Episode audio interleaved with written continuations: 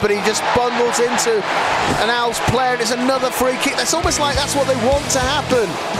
Luongo this time upending. Well, Tomlin, I would fancy to take it, and he is a good technician. We'll find out just how good in a moment. Pack is there as well as a an alternative. Well, he's right over on his left-hand post. Going to be Tomlin, and Tomlin bends in, sticks it into the corner. I said he is a good technician, and he's just proven the points. What's Cameron Dawson saying? He's pointing away. He's not happy with something. Well, Cameron Dawson seems to be leading a one-man protest towards the linesman. But I don't think he's going to listen to him. I don't think he's going to change anything. And Cardiff have got the equaliser that looked on the cards. Cardiff won, Sheffield Wednesday won. What I like is how high Wednesday have uh, started. Ball goes into the area. Westwood's going to get beaten. Oh. And it's gone in. A looping header. Clearing Westwood is beaten straight for the free kick.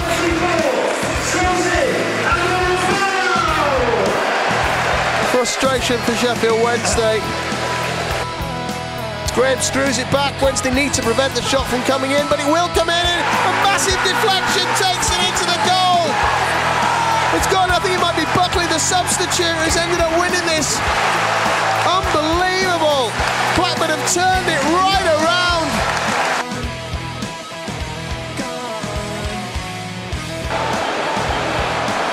Get it away, the corner slung in, it goes towards Westwood, he doesn't get there, they've scored the equaliser.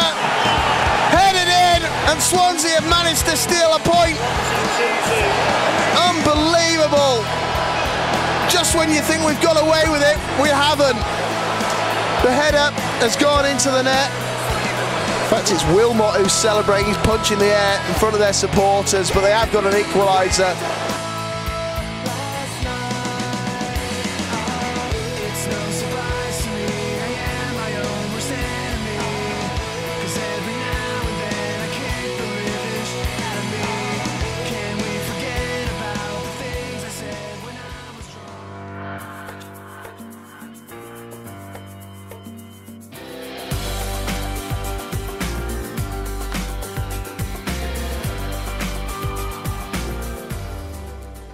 Much like Sheffield Wednesday, we are also our own worst enemies here on the Owls Americast Sheffield Wednesday opinion with an American accent because we keep coming back to recap these goddamn games. I'm your host, Jeffrey Paternostro, and it's gotten very cold out in the woods in Connecticut. Granted, not as chilling as Wednesday's game management recently, but I decided to make myself a hot toddy. I did it up nice at a little time. Uh, I start by uh, using my alcohol mister to spray a little herb saint around the mug. Then I add some Irish whiskey, some lemon juice, a, a spice infused honey simple syrup with cardamom, cinnamon, and ginger. And top it off with a very weakly brewed uh, Lapsang Souchong tea just to give it a little bit of uh, peat and smoke. It's quite nice, uh, well balanced, and quite delightful, which is two things you certainly would not have said about Wednesday's performance on Saturday. We have a full foursome this week, and we will start in New York City in a small closet. It's James Allen. James, what are you drinking? Hey Jeff, thanks for having me along to cocktail hour. Uh, it's a pleasure to join you. Uh, this evening I'm drinking Forged in Fire, which I guess is uh, a metaphor for life as a Wednesdayite, which is a uh, it's a Marzen, uh, an Oktoberfest uh, imitation, but by Alewife just around the corner from me, and um, it says it's caramel, noble, and festive as fuck. So hey, the holidays are coming. Let's uh, let's just get happy. Is the holidays in this case a week off from having to watch a Wednesday game? Can I take an entire holiday for the rest of the season? Across a couple rivers in New Jersey, it's Patty Jones. Patty, what are you drinking? Uh, I'm back on the whiskey. I got the still got the Journeyman Distillery uh, going through. I don't know whether this does this is this a thing. If you eat like uh, an Oreo biscuit before whiskey, does it taste terrible? I don't. Uh, well, first of all, don't ever refer to Oreos as biscuits again, uh, because those are uh, the quintessential American dessert. Before. I will never. I don't know why I said it just then, but if you eat an Oreo before whiskey, is it something's bad? this is good. Last time I drank it, now it's bad. Yeah, yeah. I always try not to eat Oreos. Um, well, I try not to eat them. Period. But um, definitely not before some some drinks. It's got to be followed by milk or just go to bed because I feel like anything Jeff- else is ruined. for his whiskey was a little bit more elaborate than meeting an Oreo. Not a traditional pairing, I believe, Patty. I've heard of I've heard of popcorn with whiskey because of the corn sort of uh, notes in it. If you if you absolutely have to have a snack with your uh, American whiskey, but Jeff, when you were describing your uh, cocktail earlier on, yeah, um, it seems like quite a, a operation for a house cocktail. Have you not got like a cocktail bar that you're planning to open soon? Because that seems very elaborate. So we moved in. Been three years now. I think it's been three years now. No idea how long I've actually lived here. When we were moving in, one thing I wanted to do, I saw this video on YouTube about turning a uh, used like grand piano or an upright piano into a cocktail bar as like a do-it-yourself project. Sounds good. And yeah, it's three years on. I still haven't actually done that. So I just have stuff like scattered around various bar carts and carafes and And just right a- there was the very moment that we lost the last Sheffield Wednesday fan listening in Sheffield. Uh, I was I thought you were going to mention something about how he crafted the alcohol spritzer out of a grand piano case for a second there, but uh, that might be too elaborate. I do enjoy like vintage barware though, and if there's one thing Wednesday fans can get behind, it's vintage performances. That's all we really have. to talk about the most recent Wednesday performance, though, rounding out our group in Ohio, it's Evan Skilter. Evan, what are you drinking? Well, I've just finished a whole package of gummy worms, so naturally I have a straight bourbon. Uh, Henry McKenna 10 year tonight, um, pulling out some good stuff. And um, yeah, yeah, it's not quite as fancy as what you're drinking there, Jeff. It sounds delicious. Um, but yeah, this Henry McKenna, it's a, a fantastic, fantastic bourbon. Won some awards. Uh, it was like a newcomer of the year bourbon, what, two or three years ago, I think. Um, yeah, it's a good treat. Every year we do Christmas Eve at a at a friend's house, and every year I always bring a bottle of something different, and I'm trying to, I try to mix it up, so I'm not just bringing the same like good expensive stuff every year. So I don't know what I'm going to do this year. I've been thinking about the, uh, I don't know if you've had this one, Evan, the Old Forester Statesman. Yeah, I've not had the Statesman. Um, I've got, I think, an 1870 back there, Mhm. Um, or maybe the 1912 or something like that. But uh, The yeah, I rye haven't is had the excellent as Statesman. I've heard really good stuff about it. Yeah, I had it like a flight thing at one of my locals was doing. They had bourbon, it was Bourbon Month, which was September, I think. Every week they were doing different flights on special, and they did an Old Forester one, which is which was excellent. I guess we should actually talk about Sheffield Wednesday. I think point. you should uh, take that, that alcohol spritzer steam thing you mentioned that you used, uh, rubbed around your mug or whatever, and pump that into your friend's Thanksgiving house. So you can like appear through the door in this kind of alcoholic steam down thing, like back my grand entrance. That should be great. I We like That that sounds would like- that very- sounds like- talk about Wednesday tonight. It might be a I'm problem if I get pulled over on the way home and I'm just like covered in alcohol steam. I'm obsessed with the steamer thing. I, I want to know more not about a it. steamer. It's just like a it's like a mist. It's like a it's like a spray bottle essentially. It seems like it sounds like how we're going to introduce our new signings in January Yes, at, at Hillsborough. coming through the alcohol mist. I think most uh, Wednesday fans are It's surrounded by Gary alcohol Taylor mist. Fletcher again. this is how we turn Hillsborough into a happy place, isn't it? We just spray everybody on the turnstiles. Alcohol mist. Imagine if alcohol mist rolled off the hills into Sheffield rather than just general mist. Is that just uh, James Marriott entering the grounds after like seven hours at the bar beforehand? Think most people are entering the ground at Hillsborough fair. well, we all need a few drinks to get through this podcast about Wednesday, so I can only imagine what it's like going to the games nowadays. We do have another capitulation to review. We have almost no news, so Patty has created a game for us to play in that segment. Uh, Toronto did not win the MLS Cup, so I can't troll Patty about that in dispatches from, from American Soccer. We will preview the West Brom game on the other side of the international break. And I mean, we're seven minutes in. We haven't even gotten to our first segment. It's me one of those shows. But we will start with 90 minutes and 90 seconds. Wednesday 2, Swansea 2. Wednesday got off to a good start, having by far the best of the possession and the chances for the first half hour. It was a throwback Saturday with Lee and Bannan interplaying in midfield like it's a Wembley season. It's not a Wembley season. But would you believe they conceded a soft goal against the run of play off a set piece? Of course you would. You listen to the Owls Americast. We may have covered this before. That took the wind out of Wednesday's sails, and they coasted into the half without much in the way of a response. But some impact subs in the second half in the form of Fernando Forestieri and Adam Reach got the tailwinds blowing again, and Fessy got a nice poacher's goal after a Reach shot was spilled and Lee centered the ball before a Swans defender could get to it. Game on. And wouldn't you know it, another late lead for Wednesday as Player of the Month Morgan Fox made up for an earlier miscue on Swansea's opener, smashing one into the ground and then into the net from an acute angle into injury time. Just have to see out the last three minutes. Folks, you know how this story ends. Swansea immediately turns the screw, Wednesday's organization falls apart. While Westwood was able to bail them out once, the resulting, get this, corner left Westy in no man's land and a Swans player unmarked. A share of the points, and we really have to stop meeting like this in on 90 minutes in 90 seconds. so talking points. Evan, do you want to talk about Wednesday success creating chances going forward? Let's put it that way. Yeah, I mean, it, was um, I feel like we linked the midfield to the forwards well uh, and created scoring chances well.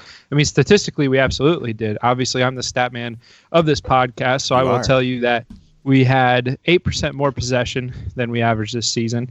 Uh, we had two more shots than we averaged this season. And our pack, pass accuracy was a few percentage points higher uh, than it has been this season. So everything went well. And obviously, two goals we like. Um, but it seemed like our conversion rate wasn't uh, wasn't all there, and it was a bit disappointing. Yeah, it did feel like a little bit of a different tactical setup, and I don't know if they were forced into that with the injuries to Borner and Hutchinson having to start a more sort of attacking minded midfield. You're not really going to sit back and let the Swans soak up possession without sort of uh, some sort of shield in front of that back four. But they really like they were very attack minded. They were creating chances. They were getting the ball out wide. The interplay in midfield, as I as I said, between Bannan and Lee were good. Um, and this dovetails a little bit with my talking point, which was kind of ruined by them actually scoring the two goals late. But we've talked a lot about their defensive record, but they're not scoring goals, James. Uh, well, no, not not not with the frequency that we should do with the chances that we're creating. I mean, the first half was just an exercise in. Oh, well, the first thirty minutes, I think you called it in the uh, in the ninety second summary. You know, we created so many good chances that you you just have to convert. You know, one or two of those. You know that that spell of dominance, we should have been comfortably ahead in the half, and you can point to kind of the post keeping us out, or a good save, or a thwarted moment, but actually the finishing accuracy just wasn't quite good enough. So no, we're you know we're not we're not quite doing what we should be doing in front of goal, and that's the theme of the season. Do you think, um, and and this is this will be controversial? I, am not suggesting anything. I'm asking the question. Um, Fletcher, we know he's good. Is he good enough to put us over the hump at this point, or should we, if we could, look for other options come January? Oh, we need we need to buy a striker in January, or we need to get hold of another striker in January. Yes, because our striking options are not scoring enough goals. Is that Stephen Fletcher's fault? No. I mean, I think Stephen Fletcher is a good enough striker at this level, but he can't do it on his own. Um, uh, but is it about getting us over the hump, or do we need to acknowledge the fact that maybe this team just isn't quite good enough to get up this year? You know, that's a different conversation, right? I I kind of disagree a little bit. I think um, Fletcher has missed a lot of chances recently. I think he's playing overall very well. The way he brings people into the team, and yes, James, you got point two of the fact that he's left up there on his own most of the time. However, he wasn't on his own uh, this this game here against Swansea. It was 4 4 2. Uh, and that's what kind of nice onto my talking point here because I feel like that formation suits the players we have at the moment. I feel we've played our best football in that formation too. We seem to be able to press better in that formation. Um, we seem to be able to give defenses more problems in that formation. And I, I think it's just Fletcher's gone off the ball a bit in front of goal. Uh, Nuhiu's never been a goal scorer. They're both very good though at bringing people into the game, bringing other players into the game. Uh, if we just switch one of those strikers out with a goal scorer, easier said than done, I know, uh, in the January window, I think we've got a good uh, makeup there of a side that can score goals. It's just that Fletcher's not been consistent enough in front of goal at the moment. He's missed, he could have had three goals, all from headers Saturday. He, he, he hit the post, he had one saved, uh, and he missed one which I thought he should have done better with. Um, so I think Fletcher or Nuhiu, who to me can stay in, in one of those two positions, but we need to have someone that's going to be playing further up top, to, who's a more who's more um, uh, the best conversion rate, put that way, than what uh, these two have at the moment. I think you you want to see Wednesday scaring defenses. Um, and for all the chances we created in that first half hour, they were kind of scrambles. They were, you know, second shots, um, you know, melees in the box where we got a foot on it or a head on it and it kind of came back away again. What you didn't see was us just kind of clinically getting on the end of a first ball or, um, you know, stretching a defence and having a, you know, an open goal that for whatever reason we kind of skew it wide or something like that. I, and, and that kind of comes back to your point, Paddy. It, it's an and. It's a striker to go with Fletcher, um, which is what I've been saying uh, repeatedly on this podcast, which is that we need someone with pace and with a high conversion rate. I'm afraid I don't think that's Taddy Nuhiu, but um, you know, look, we um, we look more effective with the two of them on the field this week than we did last week at Blackburn, and and that begs the question why we didn't start 4-4-2 against Blackburn with two strikers up front and, and kind of pressure with them the way we did when we went to Middlesbrough away, for example. I think a pacey striker is is optimal. Uh, however, someone that just stays in the box might also work. Someone like Jordan Rhodes, for instance, if he was uh, confident, because uh, you could you, see, you saw for the uh, Morgan Fox goal, he he won that header, headed down to Morgan Fox's path. We got a goal, um, and it's I don't want to com- completely contrast that with Fletcher's contribution and his headers that he had not really scoring a goal from them because he was quite unlucky for a couple of them, but if you have someone like Rhodes it's always going to be in or around that box uh, ahead of Fletcher, that makes things a little bit easier. It bring it brings opportunities a little bit further, and if Rhodes puts some chances away where Fletcher doesn't, that will help out a lot more too. That's our completely unbiased, neutral Jordan Rhodes observer, Paddy Jones. I did enjoy him playing on the right wing when he came in for a while. I don't know what that was about. I don't either. I think he got lost. I think he has been a football pitch for so long he forgot where the uh, box was. It's just trying to veer in the direction of uh, the training ground, basically. Like place he's been recently. So we're going to talk about the fact that we uh, we managed to ship another late goal, Jeff, or are we just going to paper over that particular crack?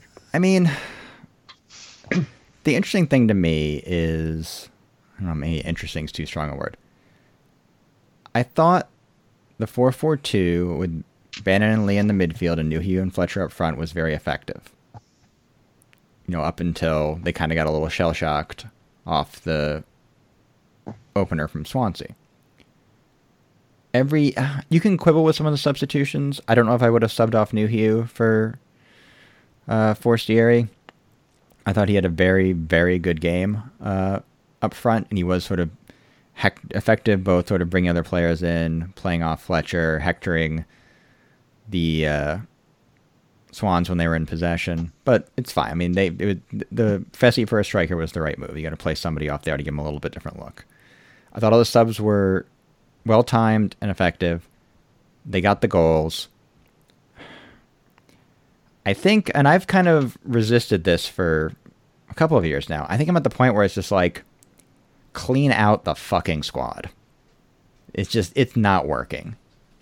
There's no like there's no way forward here. And some of this is going to take care of itself. They got more players out of contract in in the summer, but it's just you know, and it's frustrating because I so you could see moments of that Wembley season, like I said earlier, in sort of Bannan and Lee's interplay. That was four fucking years ago. It'll be five in the spring. Like I don't know. I don't know what that way forward is yet. I think Monk's shown me enough where he might be the guy to do it because he knows the league, um, and he might know some, you know, reasonable January signings that aren't like players specifically looking for promotion push this year, but maybe make long term bets. But I think just something needs to change at this. And maybe that's just me being frankly tired of recapping the same damn game every week. Well, you know what? It's it's not though, because there comes a point when you watch Wednesday frequently enough that you run out of other reasons for why things are as they are. Right? We've you know we've talked ad infinitum about the different coaches. We've talked about the training setup. We've talked about the I don't know, you know, the the kind of the the lack of productivity in front of goal, etc., etc. You name the excuse, we've we've found it. It really comes down to these these players. You know, it it was just. I'm afraid it was entirely predictable the second that Swansea turned up the pressure in those last two and a half minutes, the way that game would end. It's the same the way that the game against West Brom at home ended last season when Harvey Barnes rampaged through us twice. It's the same way as we capitulated at Blackburn. Incidentally, we had a, a bunch of Blackburn fans in the football factory in New York who were watching their game next next to us.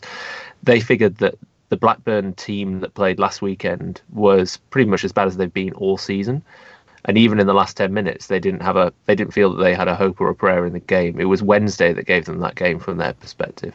And they were watching us doing exactly the same thing against swansea and just simply said you guys just simply don't know how to deal with pressure. You know you have a, a, a mental problem in the squad in terms of how you capitulate when when teams come at you. And i think they have a fair point. You know there's something about the composition of these players that either they don't have a winning mentality which is a bit cliche or they they lose control when a team throws the kitchen sink at them, and that that unfortunately is what happened. And and the only resolution to that is you've got to change the playing stuff. I mean, it, it sounds harsh. I know Monk wants to protect them, but I, I'm sick of seeing the same movie week in week out. Does anyone want to disagree with that? Uh, I don't think we're as far off. Uh, I, am not, I'm not at the stage where we're going to throw it in the bin and start again, um, which you said earlier on, Jeff. I, I mean, I it's all, like so. Here's the thing, though it's almost worse to be consistently not quite good enough. Yeah, it's like, are we are we bad enough to throw it in the bin and start again? Because I don't think we are. We're always we're always too close. I feel like we're always so close to being good enough, but never quite there. Uh, but we things change all the time, right? It's not as binary as that. Things change all the time. We've got a new coaching again. Yes, we've got a few new players. Yes, the squad is spines is very similar to the ones that haven't uh, fulfilled their ambitions over the last four years. But still, there's new people that can change that, and there's new people, and staff that can change that, and new ways of working we can, that can change that. Uh, so I don't think it's as binary as saying we've tried these players before and they've done these things before, therefore it's never going to happen. Uh, I mean, they're also all different... four years older, though, which is part of the problem. We still can't keep any of them fit either. Yeah, I don't know. I, I, I don't no, know. I, I don't like this. this. James is rubbing off on me, apparently.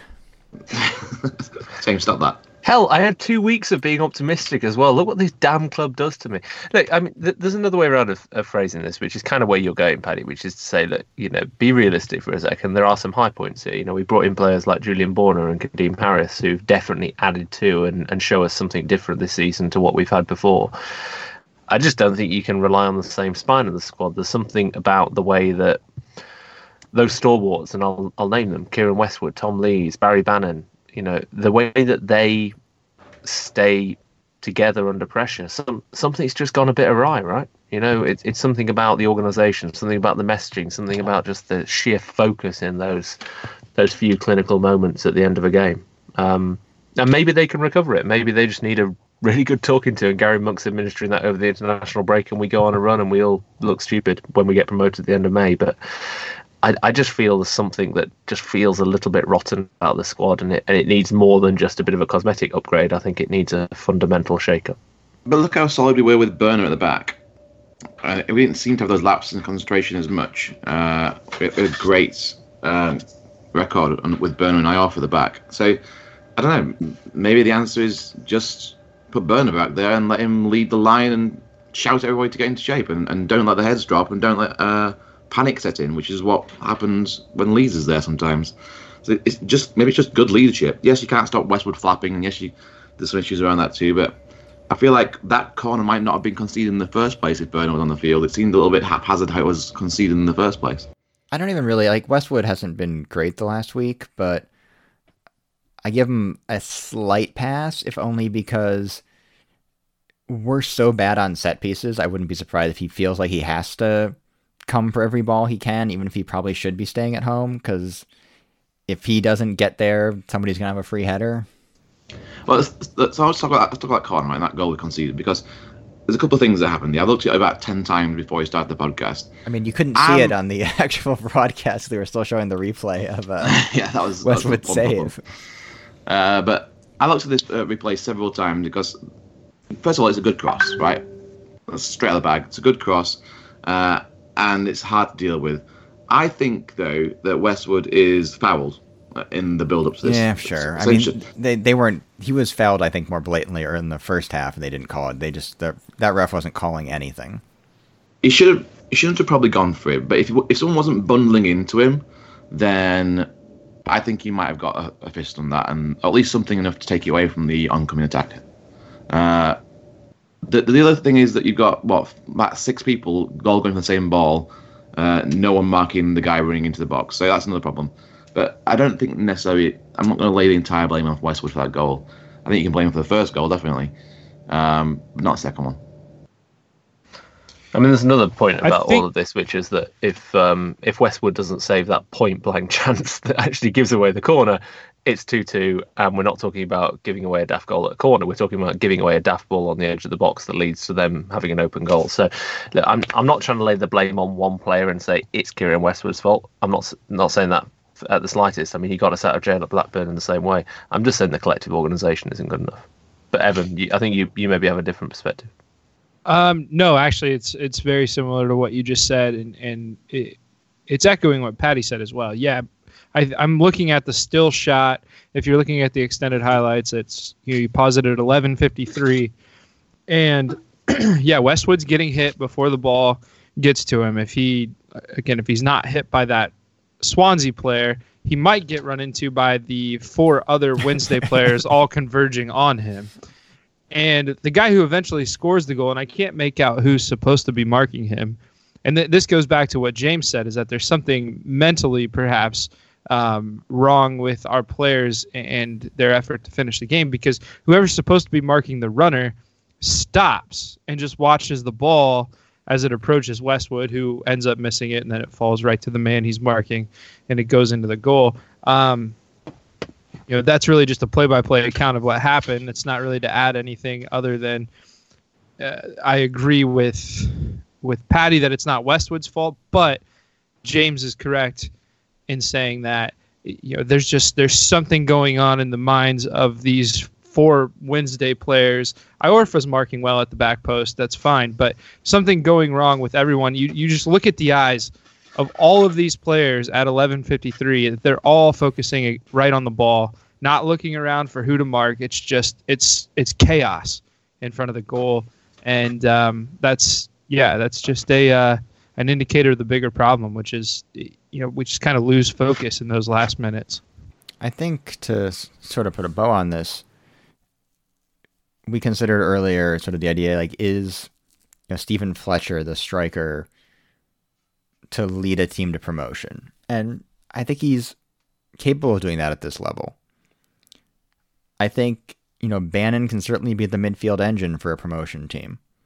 You know Hutch at the uh, Hutch shielding the defense, promotion quality player. Westwood certainly a Premier League quality goalkeeper, if maybe slightly past his prime at this point.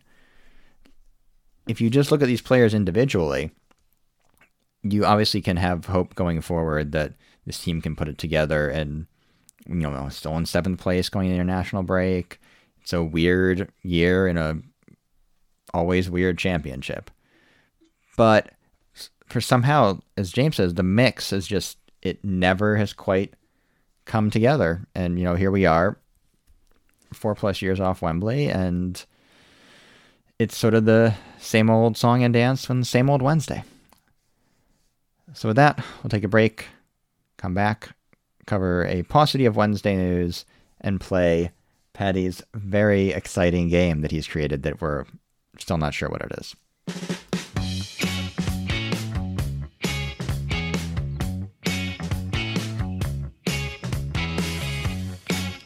Now, time for some Wednesday news. Julian Borner misses out on EFL Player of the Month. Patty, you wrote this agenda and just have Manager of the Month. Dot dot dot. So the player of the month went to Mitrovic, uh, and the manager of the month, manager of the month is uh, the one that got away, Danny Cowley, Huddersfield Town. So I Huddersfield thought that actually was- doing? Are they out of the cellar now? Is that what Yeah, they they they finally started winning games, so he got manager of the month. Hmm. Uh, I think he's slowly turned it around, and the, the team's looking much better. But yeah, I just thought I'd give those two things a mi- uh, mention because there's slight links to Wednesday in them, and we're very very short on news this week. So we shouldn't you paper over imagine- that, right? Like Like I the um the Cowley's doing well at Huddersfield. Like you know, we we haven't I haven't been paying attention, but does that did we make the right choice? Can The- you imagine if he, if they get Huddersfield promoted? oh my gosh. The It's gonna uh, happen. the football ramble when they got hired made a point that I thought was interesting that I meant to bring up on the show and then, then just forgot that you know there's something to the idea that when they were at Lincoln Town now when they're at Huddersfield that they were really sort of given the complete sort of keys to the car in a way they might not get at Wednesday for a variety of reasons. So they might actually be seeking out jobs where they can really completely remake sort of the squad and the football there in their own their own image and their idea. Where I don't know if Chansiri would allow them to do that at Wednesday.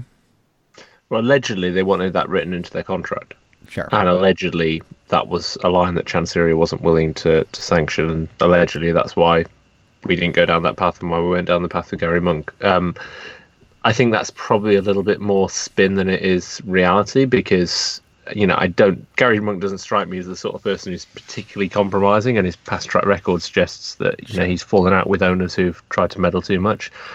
So who knows exactly how that relationship is going to work with DC, and and we'll only really find out as we go through transfer windows to come, right?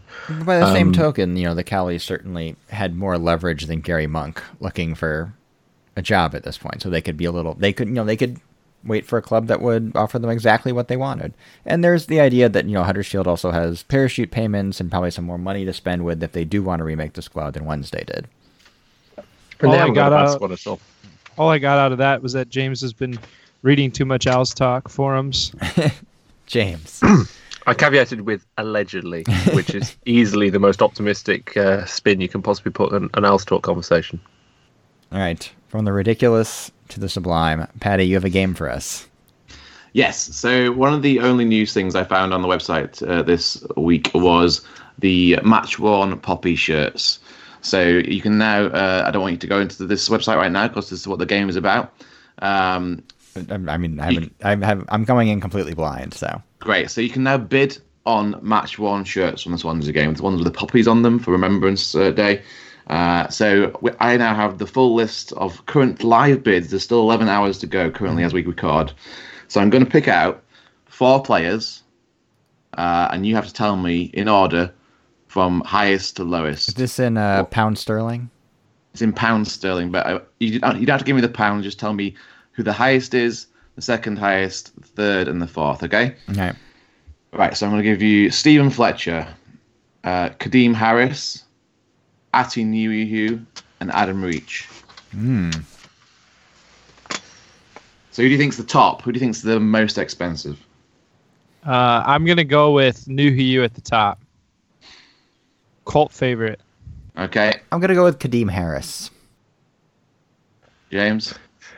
I mean, Addy Adi who because he's got the biggest shirt, which you know per square inch of shirt should make sense. I mean, Uh, it's not big enough to actually cover his whole torso, though. So I, it could I'm be like a for men's variety, I'm going to go with Stephen Fletcher. Best value. Right, so you're all wrong. That's that's one uh, rules. The, the the most expensive is Adam Reach. Hmm. Are you kidding me? Like with A droplet of his sweat is worth more than the rest of the squad. almost hundred Is, Victor- is Victoria bidding on these? What is this bullshit? almost a hundred pounds more than the next one down. So if that's the the, bar- the barometer for you, right? So if Adam Reach Just is out of number one, curiosity, for sort of context, how much is the Reach bidding at currently? six hundred and forty-four pounds. It's a lot of money. It's a lot of money for Adam Reach, and he didn't even play longer than twenty minutes, did he, in that game? So, Hmm. uh, yeah. So who's the number two guess at that rate? Then, if uh, Reach is at six hundred forty-four pounds, who's your number two? Are you going to go with that same order you thought earlier? Or are you, you going to recheck? Yeah. sticking with Nuhiu. Well, if You we guess the same still- three, at least one of us will be right this time. So, uh, yeah, I'll stick with Harris. I think. Well, it doesn't leave me anywhere to go. So yes, Stephen Fletcher. No, you don't have to change to So I think, I think we'll stick with Atinu. So Atinu is, is the next one down. So Atinu is second at. Anyone want to guess? I've always, I've, I said it was hundred more. So, Yeah, 550. 550 for Atinu. And then, uh, okay, I'll go to the bottom. Who do you think is the least uh, out of those four? You- You're left with Stephen Fletcher and Kadeem Harris, obviously. Harris. yeah, I'll go Harris. Go on. All wrong again. Stephen Fletcher is the least at 500. We're not very good at this game. so you're The spread's not that wide. Then, Yeah, so it's if, not like yeah. if uh, if you're talking about 500 to 550, it's not huge, right? What's Tom Lee's going for? No, hang on. I think you're getting another round, right? You Oh, want you want another four? round? Yeah, yeah, yeah, yeah.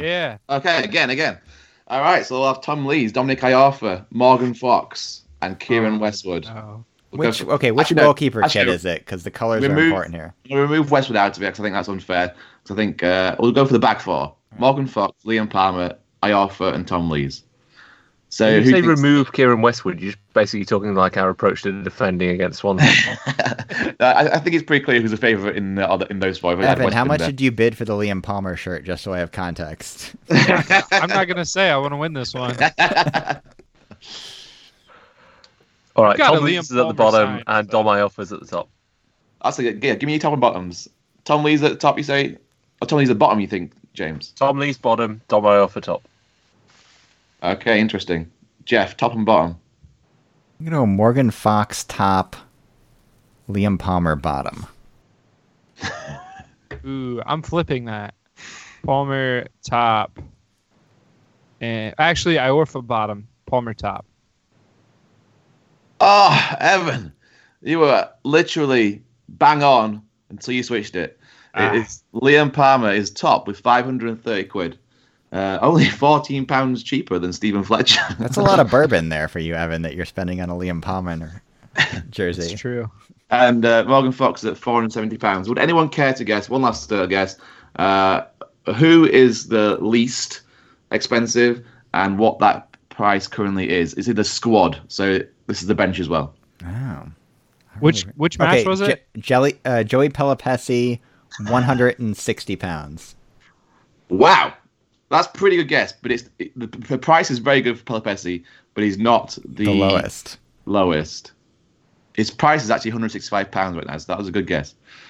Did um did um shoot what's what's the young guys uh did Hunt what's the uh, I thought that was the Blackburn game It made the squad. okay Uh, is it, I'll give you a bit of a clue. It is a young guy that's got the lowest uh, price. Cameron Dawson? He is second lowest at 148 pounds. Quite cheap for a goalie shirt. Connor Kirby uh I'm trying to think of these young guys that have been I I didn't pay much attention to the subs that Is it didn't the other. Lee? All right, you guys are, are, Yeah. are winning this game. So it is Jordan Thorniley is the lowest price Oh. Oh It's a good value for a bargain.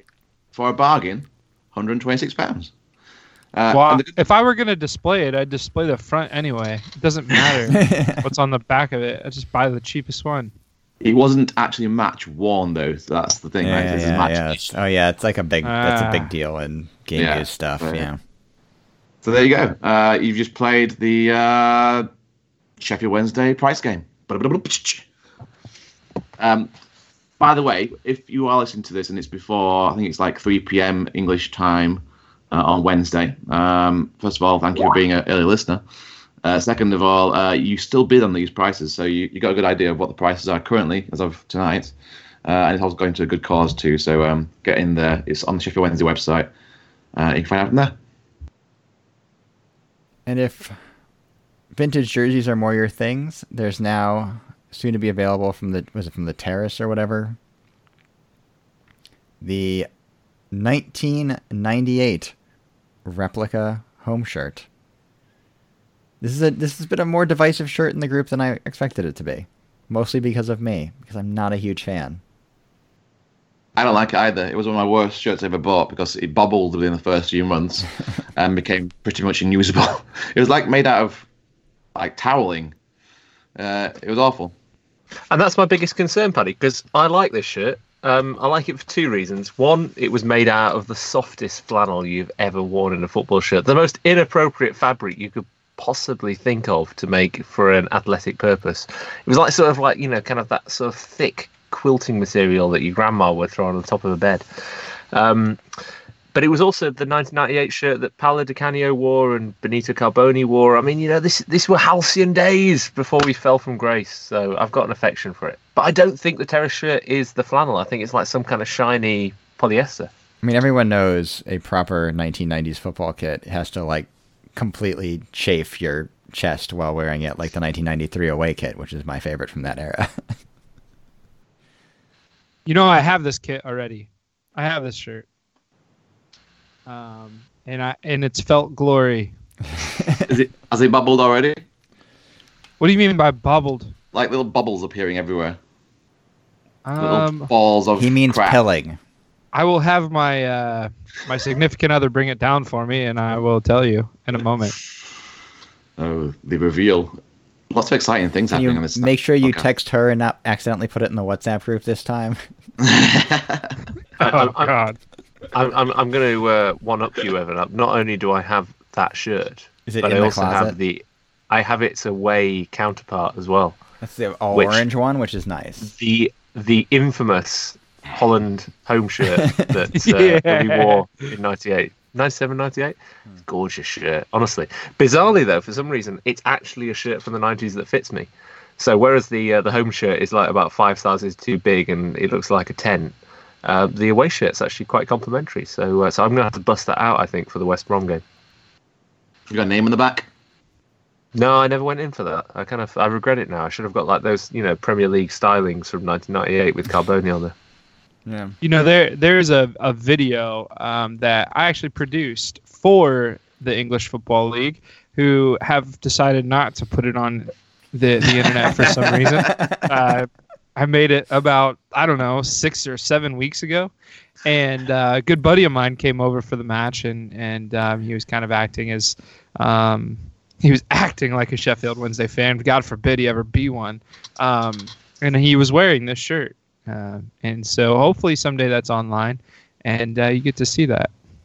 Well, now head to dispatches from American soccer. The Seattle Sounders have won the MLS Cup, vanquishing Patty's Bet Noir Toronto FC. Did anyone actually watch this?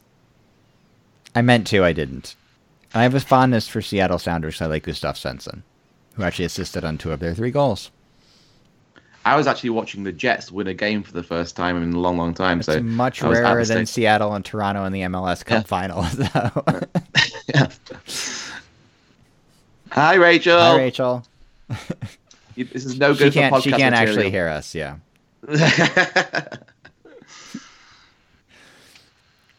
Yeah, there it is. Hey, for the viewers at home or the listeners at home, I stopped recording the segment, so it doesn't even help them. Yeah. Rachel just totally left. Like she wasn't that excited to see us all getting excited. Well, she she couldn't hear you, and so she right. was like, yes, I mentioned. "All so you right, can just see these random bye." folks just kind of waving. Going, hey. Yeah. Um, sorry. Carry on. We're talking about the MLS Cup final, but no one cares. Oh well, tell me like raise your hand when you start recording again. I'm not gonna start recording again. Oh, you're not? We're wasn't done. Planning on it. No, I mean recording No one audio. I'm cares. recording No, video. This is a podcast, That's Evan. They can't see you. yeah.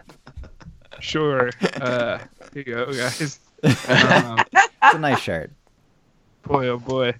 Wow. I didn't watch the MLS Cup, by That's the way. fine. I uh, I was busy with uh, with something else big going on in my life. so- Well, tell us all about that, Evan. Yeah, I uh, I got the chance to broadcast from Columbus Crew Stadium on Sunday, um, which was pretty cool. It was um, my my high school actually um, made it to the state championship. So so if you're not familiar with how things work here in the U.S., the the high school teams, so grades nine through twelve, uh, they compete within their state within their state there are divisions and no there's no promotion and relegation it's based on your your school size and so um, the lowest division in soccer in ohio is division three which my high school was in, and they were in the Division three state championship game, which they hold at, at Columbus Crew Stadium. So um, the TV station in Lima, in a local town that I broadcast for, they were covering it, and I had the chance to go. So it was pretty cool. Um, got to be in the Fox Sports booth uh, to broadcast for, so or to broadcast in, and um, yeah, it was pretty neat. It was a good experience. My high school lost four to zero against uh, a private school that was pretty dang good. Um, but yeah, overall, hashtag pro rel for Ohio high school football. you know, all all it could use is a separate division for private schools where uh, they're paying twenty five thousand a year to, to go to, and um, you know, get to give out some vouchers and scholarships, etc. But that's a, a whole nother topic. We it should- really is. I mean, uh, in an improbable circumstance, private schools could be outlawed in Britain within six weeks. So, yeah, let's see how we go. Is that a real thing? It is a real thing, although private schools are kind of somewhat a different beast over in the UK. I mean, for Okay. starters, you have to wear a dinner jacket to breakfast. Oh, it's too bad. We should also mention, uh, James, you have a new local club as a Queens resident. I do? This. Yeah. Tell me more. Queensboro FC will be coming to the USL Championship next year. Sorry, Queensborough. Queensboro, Queensborough. like the bridge. Where the hell are they playing? Considering that Queensborough is like one of the most have no- densely populated parts I've of just Queens. seen like a, a promotional video with shots of things in Queens. I have no other information about the club other than that, so I will now uh, do what you do. I think it's and like Uh, David Villa is one of the owners. Oh, it has a Wikipedia page, so here we go. They the club will play on a newly constructed stadium on the grounds of York College, Okay. it's which like right is in the subway. Jamaica, for the record. Nowhere near Queensborough then. No, and nowhere near much of anything really.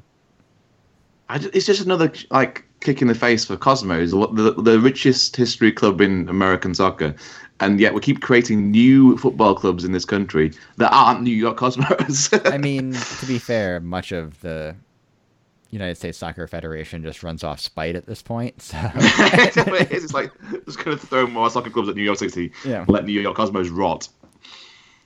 Just reference for anyone listening, if you've no idea where we're talking about, if you've ever been to New York City, you've definitely sat in a cab on the Van Wyck Expressway in stationary traffic in Jamaica. it's probably true. On the other side of the international break, we travel to top of the table West Brom. This is an have we? I don't know, maybe we have done West Brom previously. We probably have done West Brom previously on this podcast, James.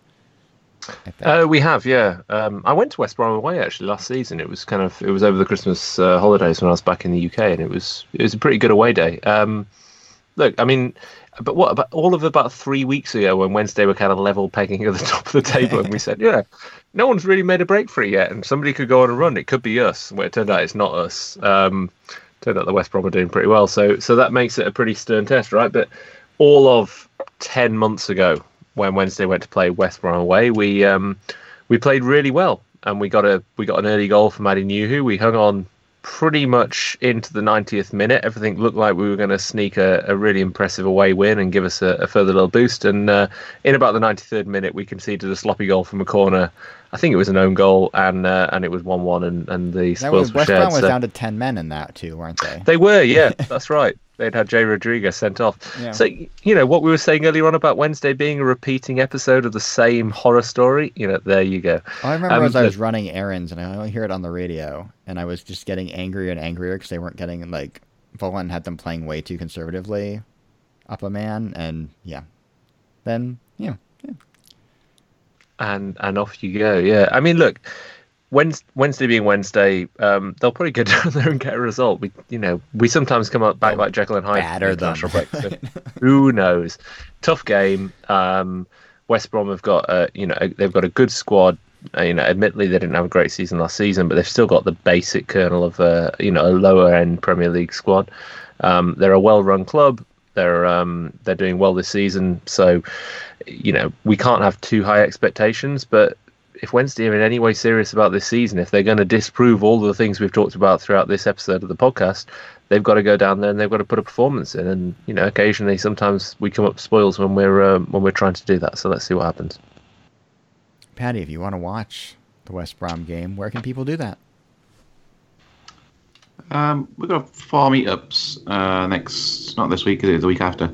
So uh, New Orleans, New York, uh, our pub in Indiana, the Main View Inn, and uh, the Florida Owls have resurfaced, and they'll be at uh, a bar in Tampa. Let me uh, check that and get back to you later where that is. Different one to usual. This is an ESPN Plus game, right? I think so. Maybe. Why do you say that? I'm just asking for context for our listeners who might be interested No, in that information. It's not. It's not like he's assuming. He thinks. he thinks it's one. I don't know. That's ESPN Plus, not Disney Plus. Just Yeah. to be clear. Although there is a, uh, a jumbo subscription where you can get ESPN Plus, Hulu, and They're not giving us any Plus. money, Evan. Don't not an promote it. advertisement. Whoops. That's This actually podcast is sponsored by our sponsorship. iFollow. Yeah, we'll get to that. We're tr- I'm Oh, trying yeah, to wrap don't- this up. So Don't subscribe to ESPN Plus. Boo. You've been listening to episode 84 of the Owls Americast, brought to you by Sheffield Wednesday's iFollow live match streaming service. Sign up at swfc.co.uk slash iFollow. You can find us on the internet at owlsamericas.com, and information like whether we're on ESPN Plus or not will probably be available there. You can email the show at owlsamericas at gmail.com. Direct your emails to Patty about whether we're on ESPN Plus.com or not. And you can find us on Twitter and Instagram at owlsamericas. Our podcast intro and bumper are by fellow Wednesdayites Reverend and the Makers. The podcast is on iTunes, Spotify, SoundCloud, Google Podcasts, Podbean, probably anywhere else you choose to download podcasts.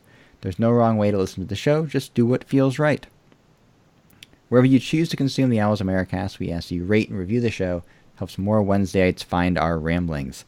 Evan is on Twitter at Ohio Owl. Evan, what is your favorite home or away 90s Wednesday kit?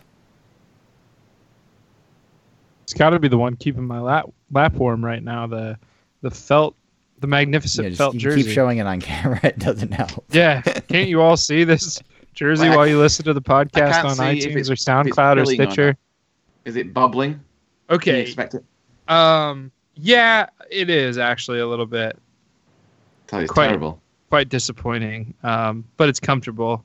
And that's all How that matters. someone I in can wear this to get a 1998 home kit? When did you get that?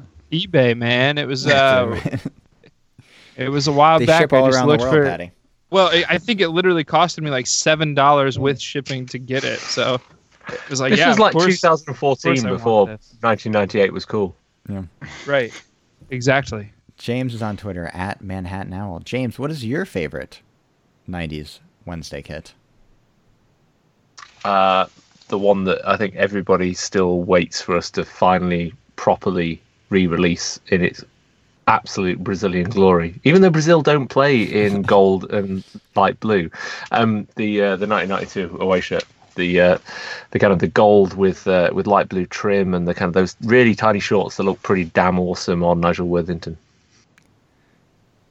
Patty is on Twitter at Patty A. Jones and at New York Owls. Patty, same question. I tell you who that shirt does not look awesome on. and That's myself. After I bought one from the FMC online as a large, and it is not a large. I look like I'm trying to stuff sausage meat inside me. Uh, it's in a yellow form. It's not good. It's not big or clever. I, I, it, is, it is for sale, by the way, if anyone wants it. Worn maybe half an hour. You already promised that you were going to bring it to me for me at the West Brom game. Yes, I'm going to bring it for you. Um, while we're on the West Brom game, I found out where the Tampa Owls are going to be, or the Florida Owls. They'll be at O'Toole's Irish Pub, 1215 West Brandon Boulevard.